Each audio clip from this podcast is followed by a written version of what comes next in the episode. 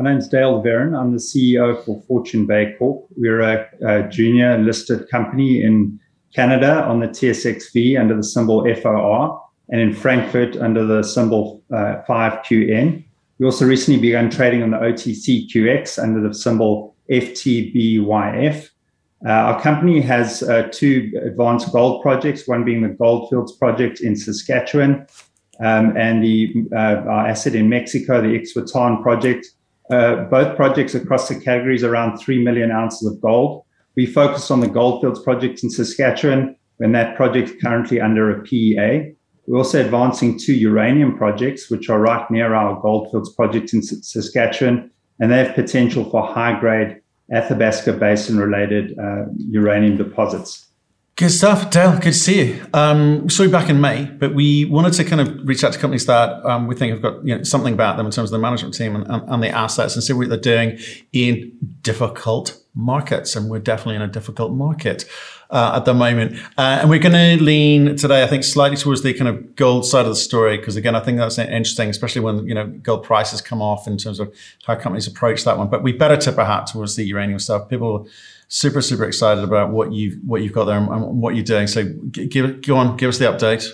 How's the uranium going? Uh, uranium's going great. Um, we started drilling this um, earlier this sort of late spring and into the summer months.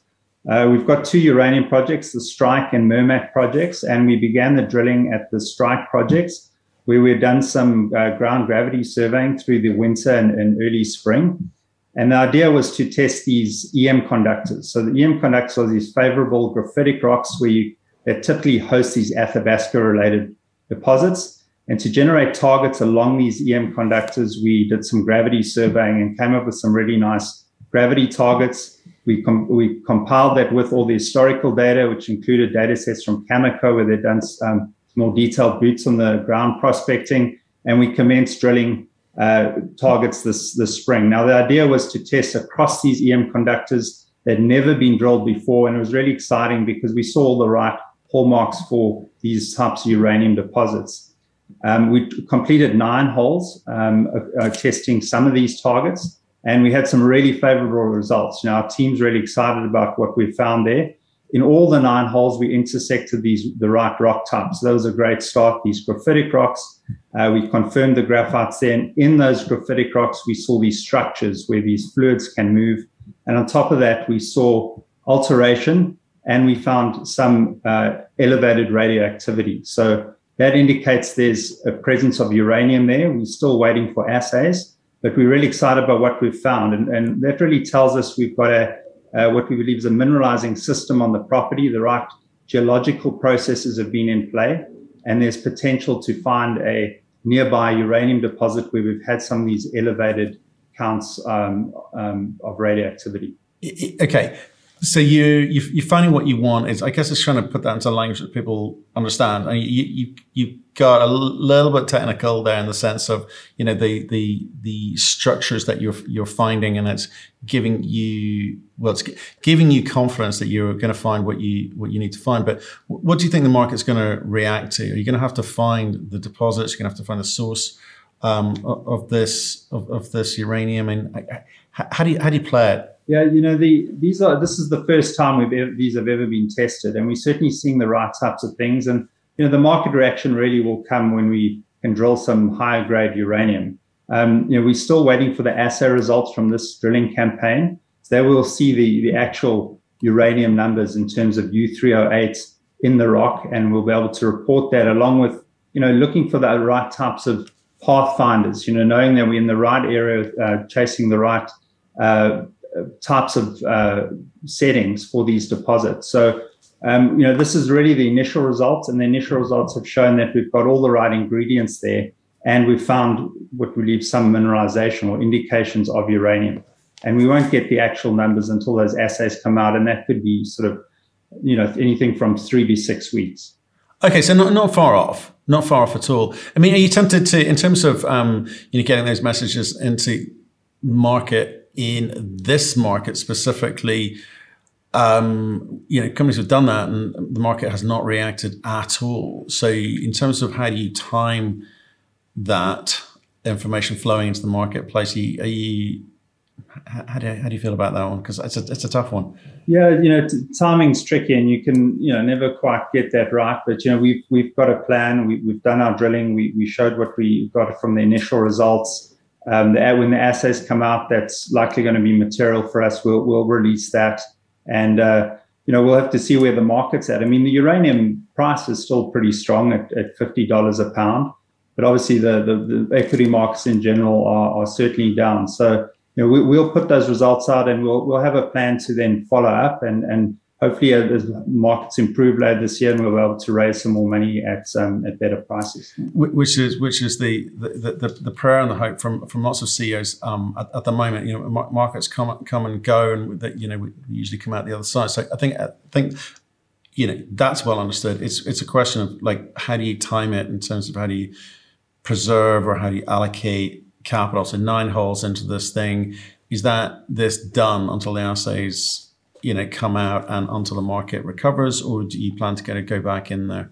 Well, you know, we, we the initial plan was to test these nine targets across Strike and get some initial results that we could then interpret and and then take the the, pro, the project forward.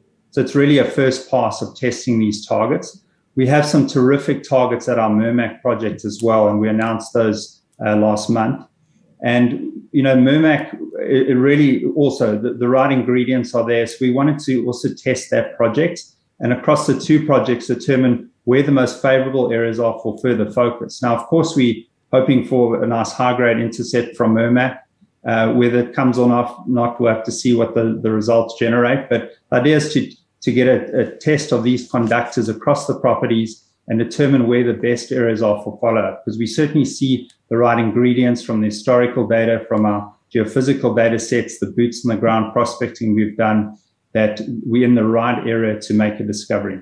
Right, and and obviously this is a relatively new thing for the company, and so not for you, your, your track record and the team, your team's track record in terms of um, the uranium space is is you know long and illustrious, but um, have you have you had any other kind of thoughts about what this company becomes? Because I you know I want to talk to you about the gold component, right? That that's why I actually called you. I want to say I want to talk about the gold component.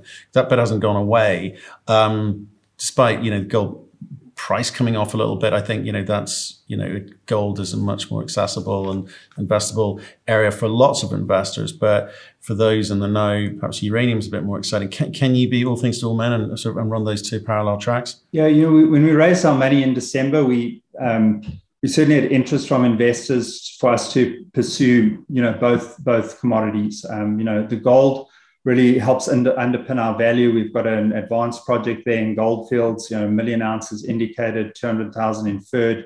Uh, it's it's a project that has you know great infrastructure. It's got a development permit, so that you know that with a P and uh, underway there, that it really underpins you know our, our value to the company and then obviously some big upside there on the uranium um, exploration.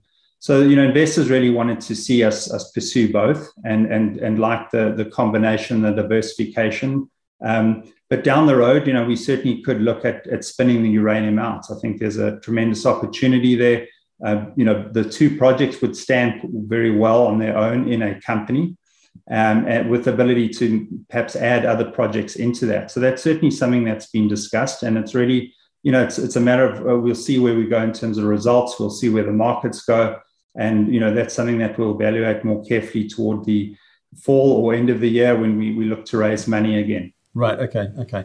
And I, like I guess we can talk another time about how you kind of play the uranium component in, in, in this market. We've seen a little bit of M&A. We've seen a little bit of, um, you know, smaller companies coming in with small projects, hoping to advance them into a kind of positive uranium market. It's come off a little bit from the sort of low 60s down to 50s, but compared to where it was 12 months ago, price is right. But what, what, what's happening in the in the marketplace? If you don't mind me tapping you up for a bit of insider uh, insight into what's happening in the market at the moment, is, is, is Russia the problem, or is it wider than that? Yeah, I think I think that's certainly a, um, playing into that. You know, production out of Kazakhstan, where we see like 40% of the world's uranium pro- production coming from. I think there are fears of security of supply there um, and people looking to more safer jurisdictions, you know, for for uranium. Certainly, a lot of you know activity in the US and some of those companies performing really well. Um, and you know, I think that generally the, the fundamentals remain really strong for uranium. We've seen, you know, the EU talk about nuclear projects being green in nature, um, and that really plays in well. So all this, the fundamentals are there. The uranium price is still quite good. You know, the, the markets have obviously come off. All the uranium juniors um, have come off from previous highs, you know, toward the end of last year. But I think it's a, it's, it's a terrific time to be investing in uranium, and I think we're going to see a lot of uh, exploration to come, a lot of uh, these development projects move forward, and and production come online, particularly focused in some of these safer jurisdictions, you know, like Canada and the US. Okay. Well, let, us say, let, let, let's let's tap this up uh, another day, another conversation um, about the uranium specifically. Here to talk about gold. You've got some gold projects. You know, Mexico we've talked about at length um, previously in terms of how you move that one um, forward. I mean, Ixhuatán is something that's been a you know, and take this in the nicest possible way, a of pro- problem child for you about how do you play that in a, in a, in a Mexican market, which is, you know, kind of slightly saturated in the sense of there's lots of, you know, precious metal stories coming out of there. Um, you, you've obviously, you know, um, got a, an inferred gold resource on that one, but what's, what's the preferred route of uh, attack on that component? Because I think the gold, I want to talk about the Goldfields project specifically. So what, what, what are you doing with Mexico? The Mexican asset, you know, we have certainly looked at, there's two ways we can look at that. One is a sort of pipeline asset for the company. It's not a problem to hold the, the project. Uh, you know, the, the mining concession is good for 50 years.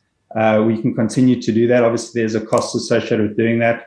Holding it, you know, we'd definitely look to turn there um, at some point as a pipeline asset. Um, it's a project that's just got tremendous potential on the exploration side. It's obviously got that resource. It's across the categories 1.7 million ounces in gold.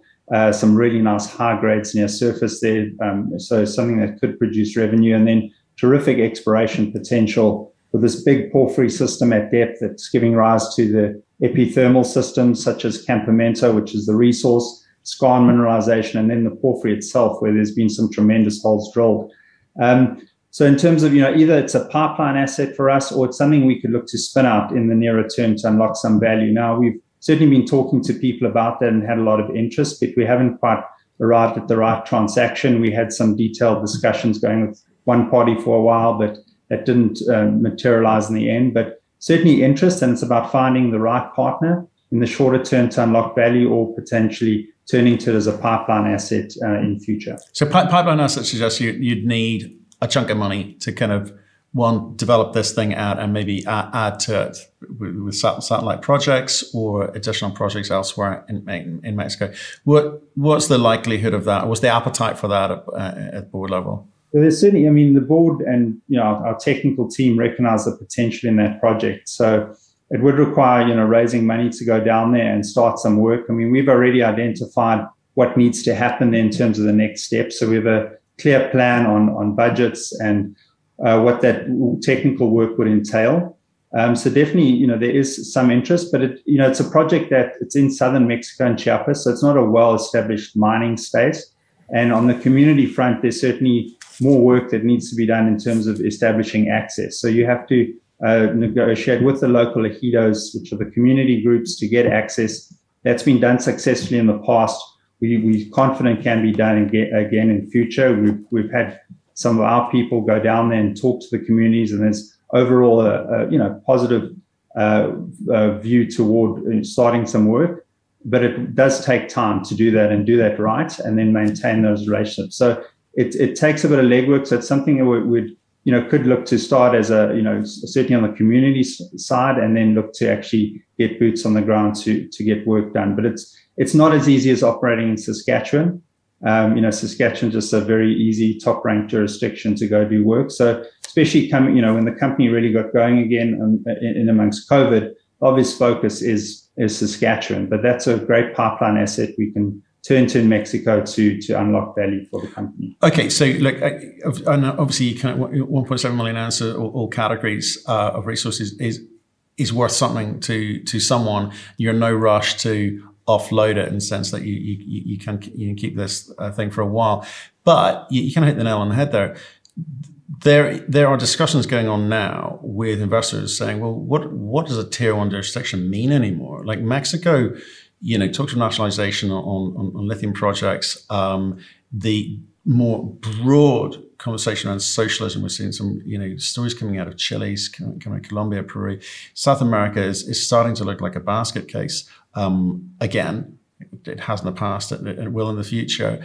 Um, but there are a lot of, and, and, I do appreciate there's a lot of companies operating down there. It's like, is it still a, a tier one jurisdiction, or do, you need, do we need to look at this on a state by state basis rather than just you know nationally? Yeah, I think you know Mexico certainly had its fair share of challenges recently. You know, specifically for mining companies, and it's uh, you know I'd say the risks are, are, are likely greater there, and it is something you need to look at on a state by state. There, there states like Chihuahua, Sonora, which which have w- well established mining histories, uh, mines in operation. Some of those, you know, have had issues lately. But there's, you know, being down in southern Mexico, uh, it's less well established. So there's a lot more education that needs to go into the communities about mining, the mine, the exploration process, and and we'll take that sort of effort to get that going. But you know, overall, Mexico, I think it's still a well-established mining jurisdiction. Um, it certainly had challenges recently, but I think it's going to continue. I think there's a, a need for Mexico to, to have a strong resource sector. Yeah. Okay.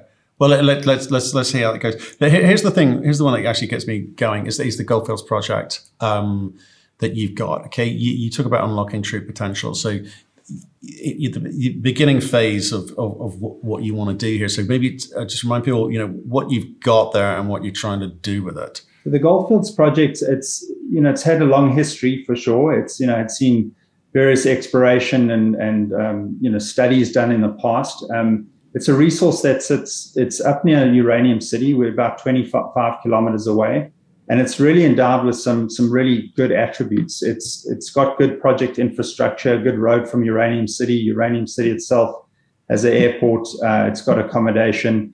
Uh, there's a power line right to our site. That power line um, runs down from the hydro station at Charlot River, which currently feeds Uranium City with power.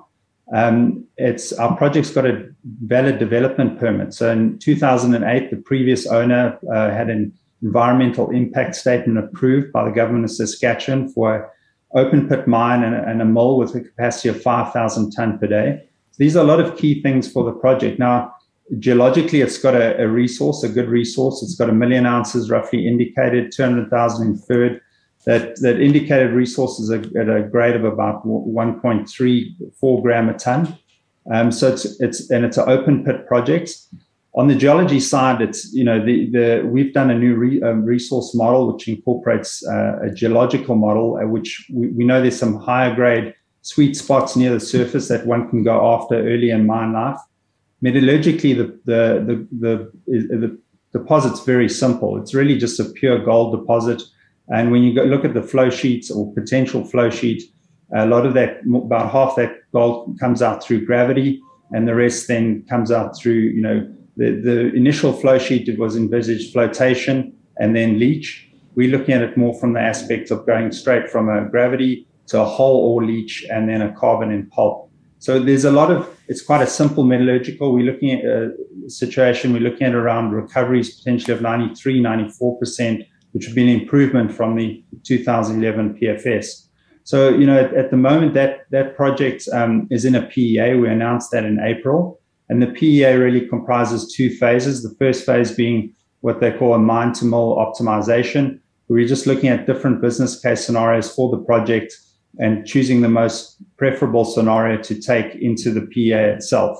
Obviously, also considering various the permitting conditions and social conditions. No, okay, and, and that's that, that with with Ausenco. Um, it's interesting to me. So, in terms of the historic data um, and you know the work that you've done on it, it's I mean it's, it's not a, not a big resource and it's not particularly high grade, but it's enough to kind of get you going. And talking about mine to mill optimization um, process suggests that you feel that this thing can accelerate through the the phases, as it were. The obviously being the first one, but uh, or is that, is that right? I mean, how are you viewing this? Yeah, you know, it's there's certainly different, you know, throughput scenarios one could envisage. You know, the, the, having the permit in hand is a is a is an advantage, and one could start under that existing permit and then look to expand the operation through amendments to that permit, which are, are allowed. So, you know, as part of the PEA, we are looking at different mining scenarios, and we'll select the one that we believe is preferable to take through into the detailed PEA. Right, but, but, but I'm more interested in the kind of the, the, the, kind of scale of the ambition here because, like I say, the company yeah. itself, more broadly, you know, you kind of had shareholders part of this story the whole way along. You, you know, you, you're dealing with the kind of the Mexican component. You kind of, you know, got this new thing with shiny object, which we should be looking at, which is kind of the uranium element, you know, and I think people are rightly excited about that one. But then, you know, look, looking looking back at the Goldfields project, is like, do we have an opportunity to actually move into a producing company type profile, just get the ball rolling and then kind of look to kind of you know build something up around that? Or is this a typical Canadian, let's drill the bejesus out of this thing and sort of see what, what size resource we can get to? I'm just, I'm just sort of intrigued by how you're coming at it because you're not a Canadian. Yeah. So, you know, you know, we got there's two sort of aspects to what we're doing at Goldfield. So one is the development side, um, which is currently the PEA is underway, and we're looking to show the market in today's terms what the project could be, what it's valued at, and what it's going to produce. There's also the exploration aspect. So we did some drilling in um, last year in 2021, what we called our phase one, and we had some really good. We, we basically stepped outside of the current resources at the two deposits, Box and Athona and we demonstrated that the deposits, we, uh, are, we, we expanded both deposits, the mineralization footprints, had some really nice um, drill intersections at the Box deposit outside the resource, you know, um, 8 gram a ton over 12 meters. We had a 13.22 gram a ton over 8 meters. So some really nice higher grade numbers. Now, this is getting a bit deeper, so we'll have to evaluate those as part of the PEA, whether they're open pittable or there's potential for underground. So there's there's there's a, the ability to expand these um, deposits and and build a bigger project here. So in terms of your question, you know, we're certainly wanting to uh, uh, get a snapshot in time what this project's worth with the current resources, uh, with the ability to then expand. And you know, you mentioned you know, a lot of Canadian companies just you know drilling uh, the Jesus out of these these sorts of deposits and um, you know, I think what what's important is the economics. You know, you, you can't just keep drilling if it's not going to ultimately be become a resource and, and, a reserve at the end of the day. So we really, the PEA really gives us that as a, that tool, right, to look at the resources as we currently have it and say what is what is economic, likely economic, what is not, and let that guide future exploration efforts instead of us going and just spending a whole lot of shareholder money. Sure, we can put some nice numbers up on the board but what does that really mean at the end of the day? So that's you know that's what's driving our process here, and it's certainly in line with our strategy to you know allocate capital wisely and and spend shareholders' money uh, in the best way possible. Okay, it. And so, so I'm going to keep pushing on this one because I, I, I, there's lots of companies saying the same thing. There's a lot of white noise, right? And lots of companies in the same position as you. In fact, lots of companies more broadly in the market, same same place as you in terms of you know what the, what the share price has done, but also in terms of you know moving to that point where you, will be you'll be cash constrained at some point. You're going to need some raise some money, and will it be expensive money or not, depending on what your share price is, right? So you, the, the the work that you've done at Box and Athona in terms of these high grade, yeah, 8.74 over five meters and eight grams over 12 meters, it's all kind of good stuff if it's economic right? And and you'll you'll work to you you work um, on that with, within the constraints of the of the PEA. I'm trying to work out is how do you create a point of differentiation between you and all of these other stories? Because historically, these big, sexy, high grade gold numbers as headlines have worked in the marketplace. I think in the last 12 months, it hasn't. I think that historically companies that have got into production kind of get a production um, multiple on, on, on, them. That's another way of you know you know create, creating value for shareholders. So it's a question of how do you come at that, and, and what's the process you're going to go through to work out which route you go down. Yeah, so you know the PEA is going to be key for us in terms of you know putting some numbers out there, what the project's worth, and and then you know get, depending on results, we can look to continue to de-risk the projects. In other words, go into a PFS uh, level study. And in conjunction with that, we'll decide whether we continue to explore. Um, there's some obvious areas that we, we could follow up. And obviously, as I mentioned, those areas will be guided by the, the broader economics of the project. So it's really two paths. You know, we, we see ourselves going on de-risk, initially de-risking the asset, looking at what it's worth, and then continue to explore with the ability to with new drill results, be, be the ability to update the resource in future studies like a PFS or, or feasibility level study. Right. So it, it, it sounds kind of conventional, and maybe that maybe it is. Maybe that that that, that is the way this thing goes. But it, I'm, I'm just again trying to sort of speak to companies and work out why they're different from all the rest. And there is a lot of all the rest. Some of whom may become mines eventually, and, and most of whom won't.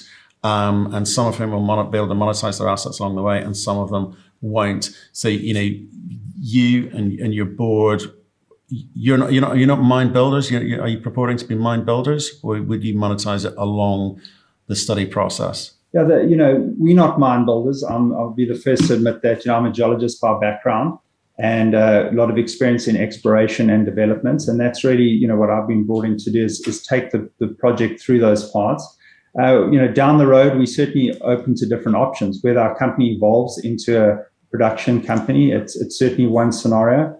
Or we, you know, we can look to um, monetize the assets um, through through a sale or, or, opportunity with a partner. You know, and I think, you know, generally speaking, the you know, there's there's a there's a market for these types of projects out there. You know, we, we know that gold mining companies need to replenish their reserves and I think they're looking for projects in safer jurisdictions, you know, and we certainly have that. And in terms of those differentiators you're asking about, Matt, you know, I think where our project stands out, while it's not the biggest or the highest grade, uh, we believe it's going to produce some really robust economics, and it has all the other things around it that that um, make it different. And that's one, you know, top jurisdiction. It's in Saskatchewan. Uh, you know, that recently ranked number one in Canada by the Fraser Institutes. Two, we've got the project infrastructure, the road, the power line to sites. We're near Uranium City. It's, a, it's an operating town. It has an airport.